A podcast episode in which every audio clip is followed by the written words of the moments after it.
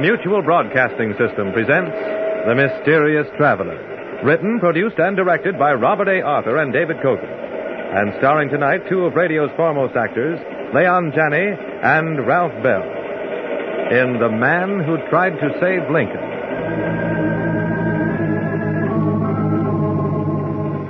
This is the Mysterious Traveler, inviting you to join me on another journey into the realm of the strange and the terrifying.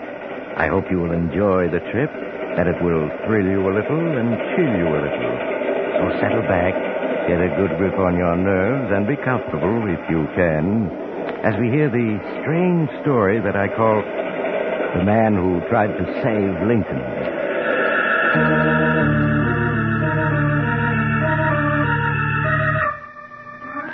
February 12th, of course, is Abraham Lincoln's birthday.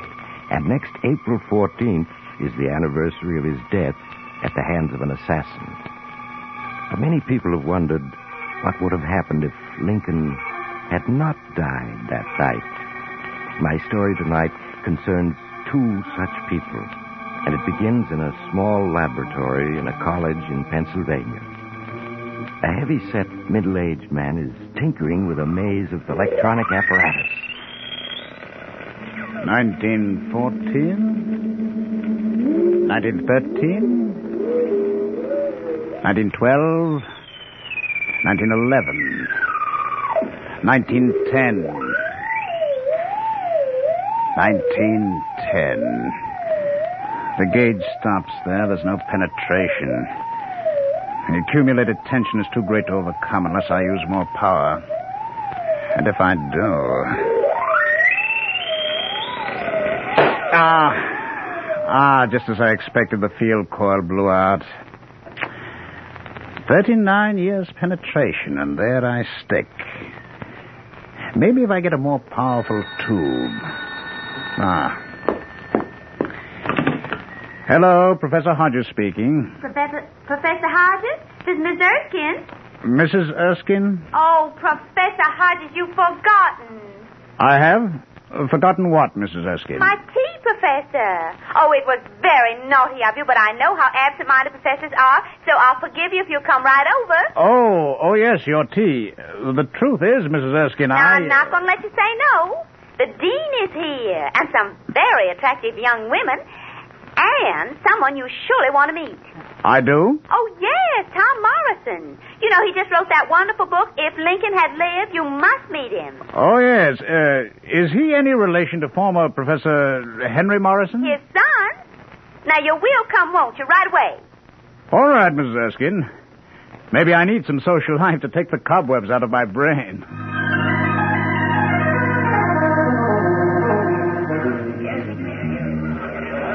Professor Hodges, I'm so glad you could come, even if I did have to remind you.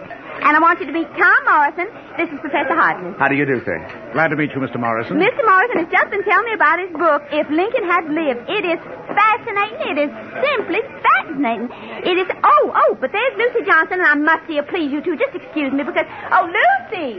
Lucy, dear, I want to speak to you, dear. Now, just wait a minute. Mrs. Erskine was telling me you're a physicist, Professor Hodges. Electronics. Uh, yes, that's my line. I've uh, heard of your book, Mr. Morrison, If Lincoln Had Lived. Tell me, what would have happened? Well, as I was just telling Mrs. Erskine, I think tremendous things would have happened. Such as? I think Abraham Lincoln would have managed things so wisely that at the end of the war between the states, the whole nation would have recovered in ten years. Oh, yes? Go on. There would have been no bitterness.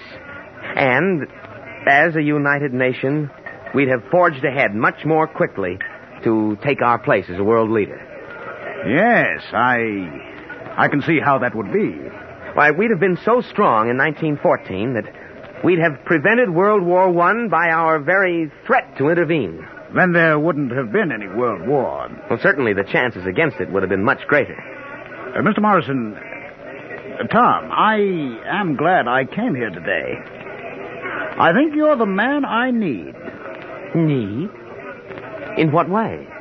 I'm in the middle of a tremendous experiment. I need a man with imagination. That's you. I need a man I can trust. You again. Professor, what is this experiment? Tom, I'll answer one question with another. How would you like to step back through the pages of history to that fatal night of April 13th, 1865, and save Abraham Lincoln's life?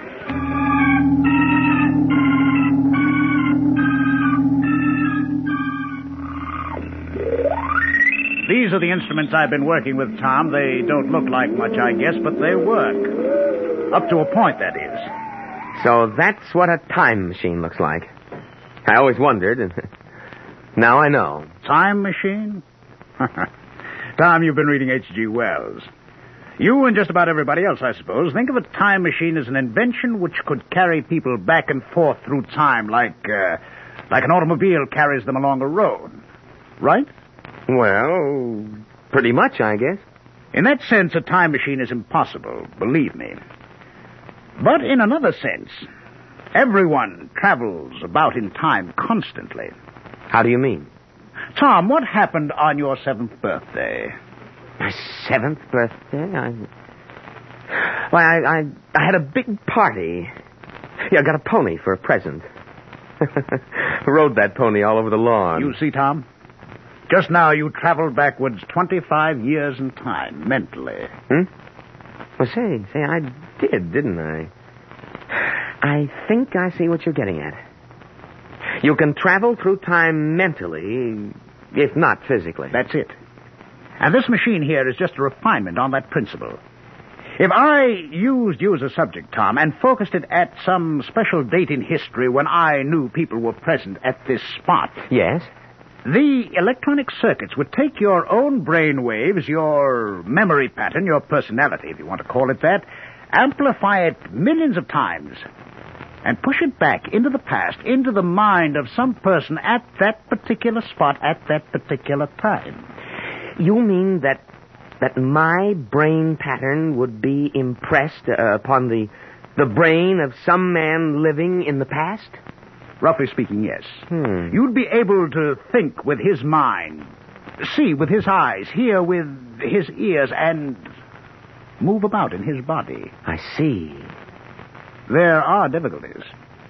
For instance, suppose your mind finds itself inside the brain of a very strong willed individual. Yes. You will probably be helpless, unable to influence his actions in any way.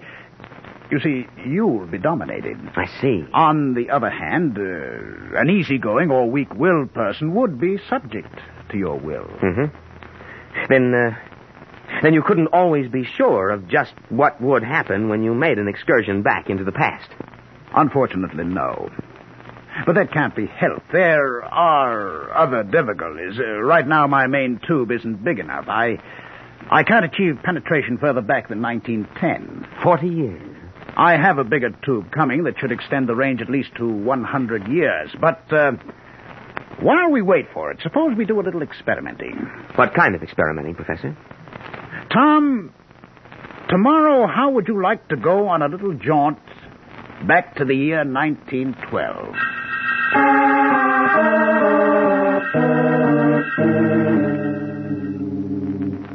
Comfortable, Tom? Feel fine, Professor. I've purposely arranged this chair so that you can see out the window. You see the public library across the street? Yes.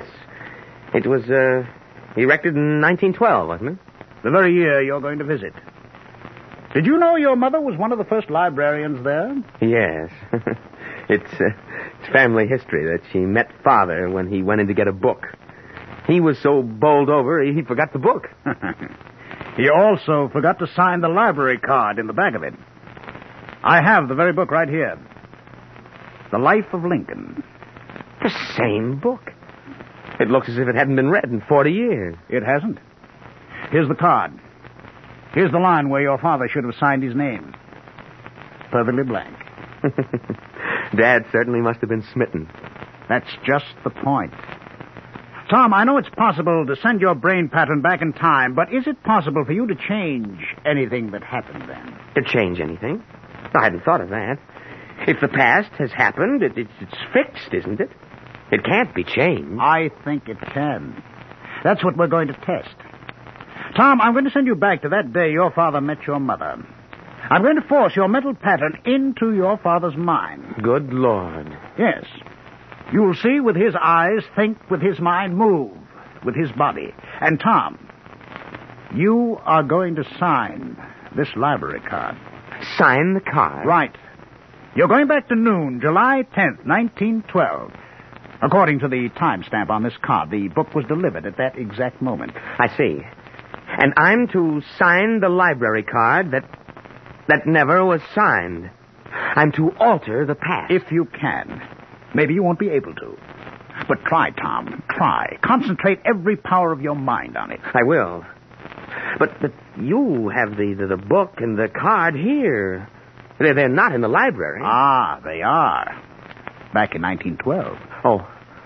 Oh, of course. I, I, I, I was forgetting. Ready? Yes. Sit back. Relax. I'll attach the headpiece. There. Now concentrate your mind on the thought noon, July 10th, 1912. Repeat it over and over mentally. I understand. It'll take a few seconds. You may experience a period of dizziness. Be prepared for anything. Noon. July 10th, 1912. Noon. July 10th, 1912. Noon. July 10th, 1912. Noon. July 10th, 1912. Mr. Morrison, what is it? Are you ill? Uh, I, uh, I, I felt dizzy, dizzy for a moment. Well, well, where, where am I? Well, this is the public library, and I have the book you called for, The Life of Lincoln. Why are you staring at me so oddly, Mr. Morrison? You? I, I, I've never, never seen you before, have I? Why, no. I'm Miss Andrews, the assistant librarian. I just started work here today. Miss Andrews. Is, uh, is this July 10th, 1912? Why, yes, yes, of course. Oh, well, what time is it? Well, the clock is just striking noon. Oh, yes, yes, of course. Why did I ask that? I, I know perfectly well it is. It's as if, uh, as if there were a voice in my mind. It's odd. Are you sure that you feel all right, Mr. Morrison? I, of course I do. Just a little giddy. That's the effect of love at first sight. Mr. Morrison. Oh, I mean it, Miss Andrews. Will you have lunch with me? Now, right away, so so we can talk. Why, of course I will. Will. Thank you, Miss Andrews. Get your hat. It, it, it is lunchtime, isn't it? Why, uh, why, yes, I believe it is, Mr. Morrison. But, uh, but the book. Don't you want me to sign it out for you? Oh, bother the book. Lincoln can wait. But uh, there's uh, there's something. Yes. I, I'm trying to remember something. The uh, the card. Yes, I I have to sign the card. Well, not if you don't wish the book. Yes, yes, but I, I do. Something tells me I must. I, I, I don't know why. Uh, give me the card, please, Yes, yes, of course. and uh, a pen. Here you are. Now, I, uh, I'm feeling busy again. I, my name, Tom. No, no, no, not Tom. Henry.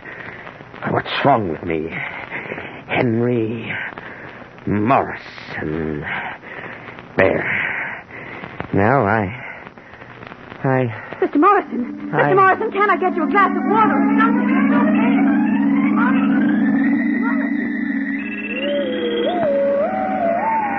Tom.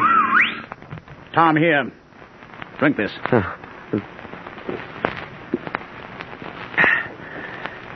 Thanks, Professor.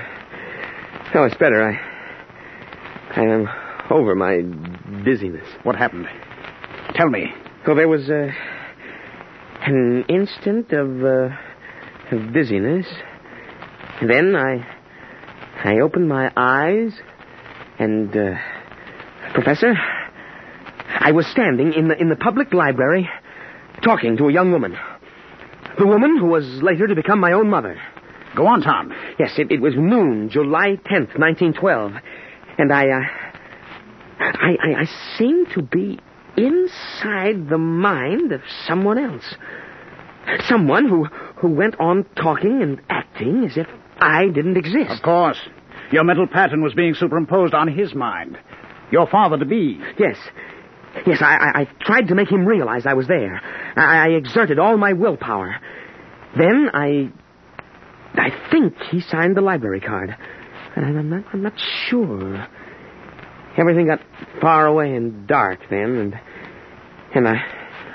I was sitting here with you back in 1950. We'll know in a moment if he did sign the card. If you did change the past, Tom. I'll open the book. If the card was signed, the signature will be there now. It'll have to be there. Look. It's signed. Henry Morrison. My father's signature. And look. He started to sign it Tom, and then he crossed out the Tom and wrote in Henry. That proves your personality was dominant for a moment. We can do it, Tom. We can reach back into the past and save the life of Abraham Lincoln. And change the whole course of world history since 1865. As soon as the bigger tube gets here, we'll try further tests, send you back further. Tom, how would you like to be present to hear Lincoln deliver the Gettysburg Address?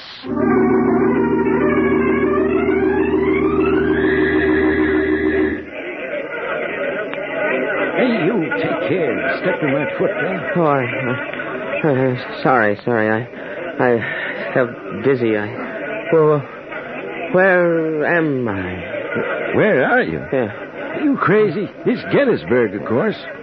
You ought to know you lived here all your life, Jesse Evans.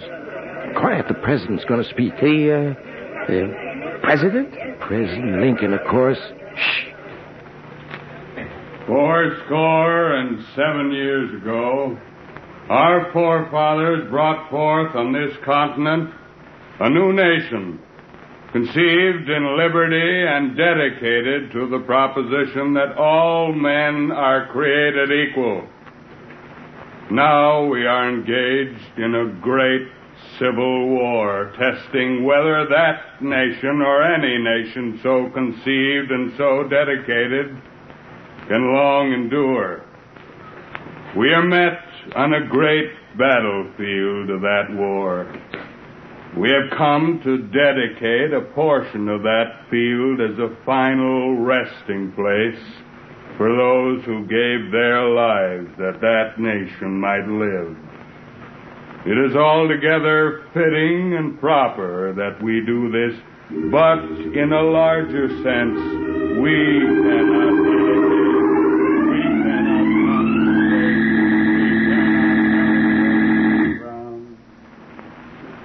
Professor, I saw him. I saw Lincoln.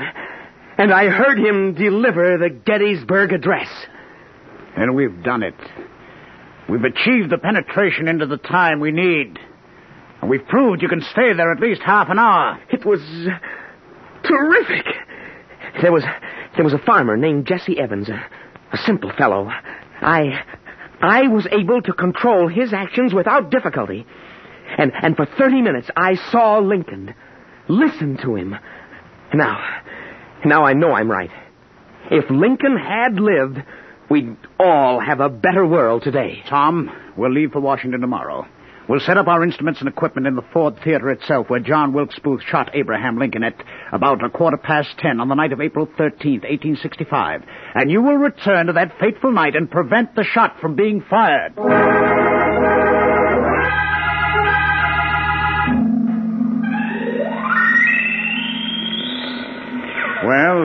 Everything seems to be working. I was afraid the trip by truck might have jarred the main tube. How still it is here. How hushed. Listen to the silence, Professor.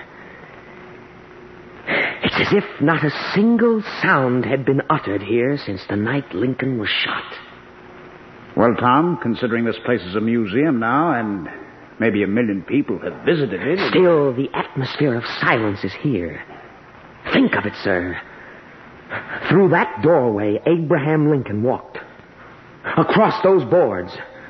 Up those stairs. walked unknowing to his death, while John Wilkes Booth lurked outside, a loaded pistol in his pocket. I know what you mean, Tom. Now let's plot our strategy. We have the place to ourselves until tomorrow morning.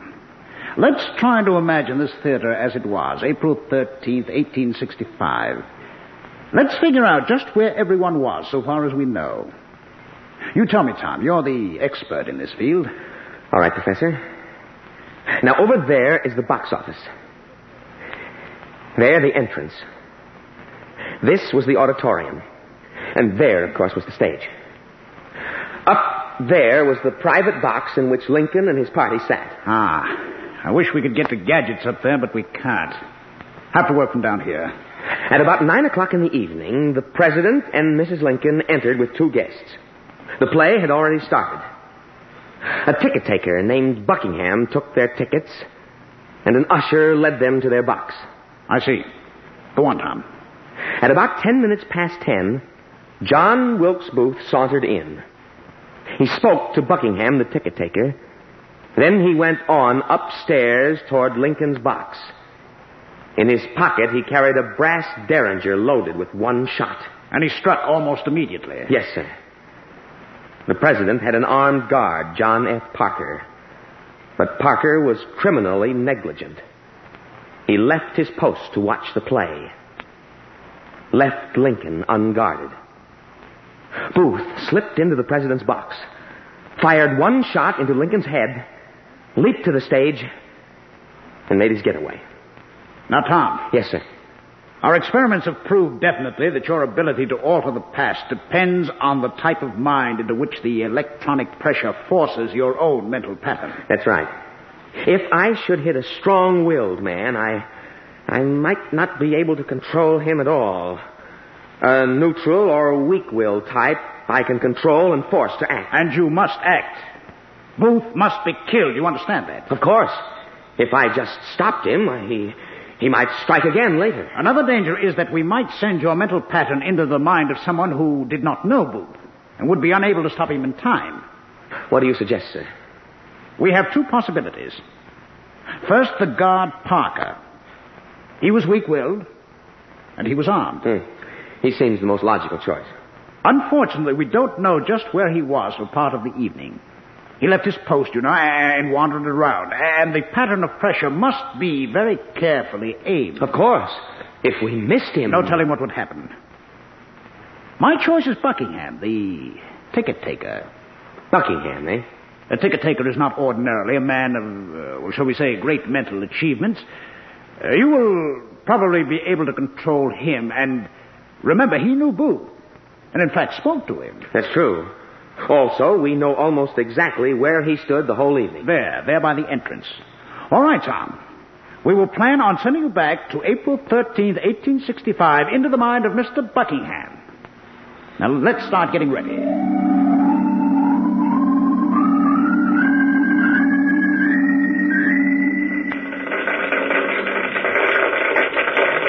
Hey, steady, man, steady. You almost fell then. What's the matter, fella? You drinking again? Oh, uh, am I? Why, this is Ford's Theater, of course. What's wrong with you? Oh, I, I'm all right. Thanks. Just dizzy for a minute. So I'm there. On the scene. Ford's Theater. The night of the assassination of Abraham Lincoln. Yeah, what's that? What about Lincoln? He's here tonight, you know. Yes, yes, I, I know. The lobby. Ford's Theater. April 13th, 1865. We've done it. And I can't fail. I can't. Quiet, quiet. The play's going on, you know. You mustn't disturb the president. No. The president. Yes. The president. He mustn't be disturbed. Oh, no, I. I'll see he's not disturbed. You're uh, acting awful strange. You're talking odd. Well, who, who am I? Tell me, who am I? Is my name Buckingham?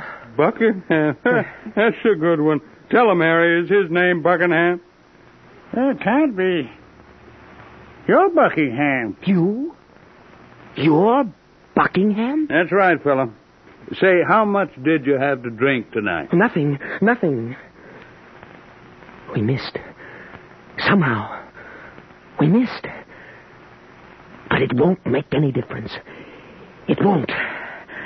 I'll find him. Uh, look, why don't you go in, find an empty seat, and sit down till you're all right? No, no. I can't sit down. Got to find someone. Who? Lincoln. Yes, President Lincoln. And John Wilkes Booth. Got to find them. Save. Kill. Uh, Harry, help me to hold him up. He's staggering. Dizzy. Got to concentrate on Lincoln. On Booth. Concentrate. There's no liquor on his breath. He's ill. Better get him outside. No, no, I'm all right. It's it's ten after ten. I have something important to tend to. Life and death. Have you seen Booth?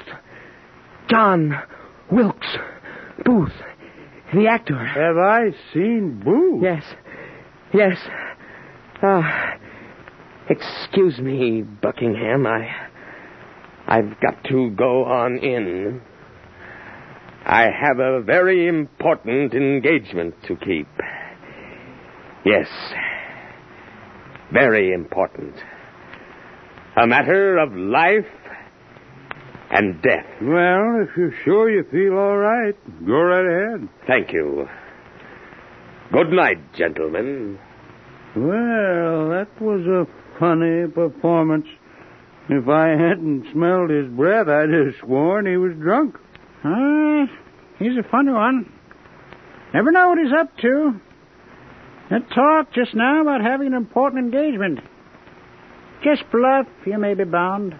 Do you suppose he's in his right mind, though? Asking us if we'd seen John Wilkes Booth, the actor, when he's John Wilkes Booth.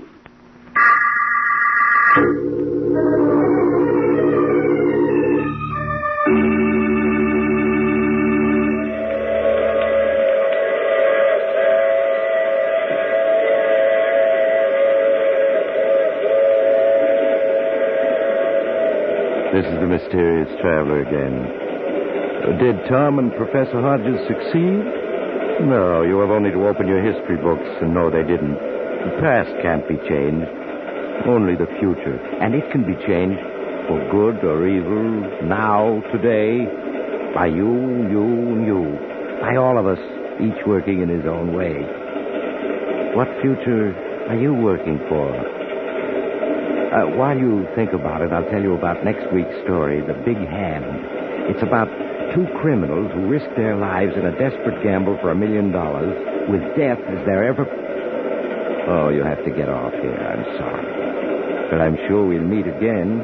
I take this same train every week at the same time.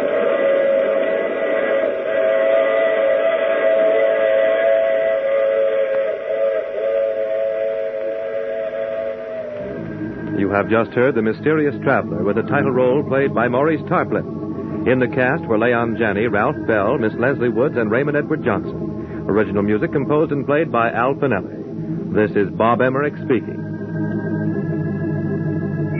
This is the world's largest network, the Mutual Broadcasting System.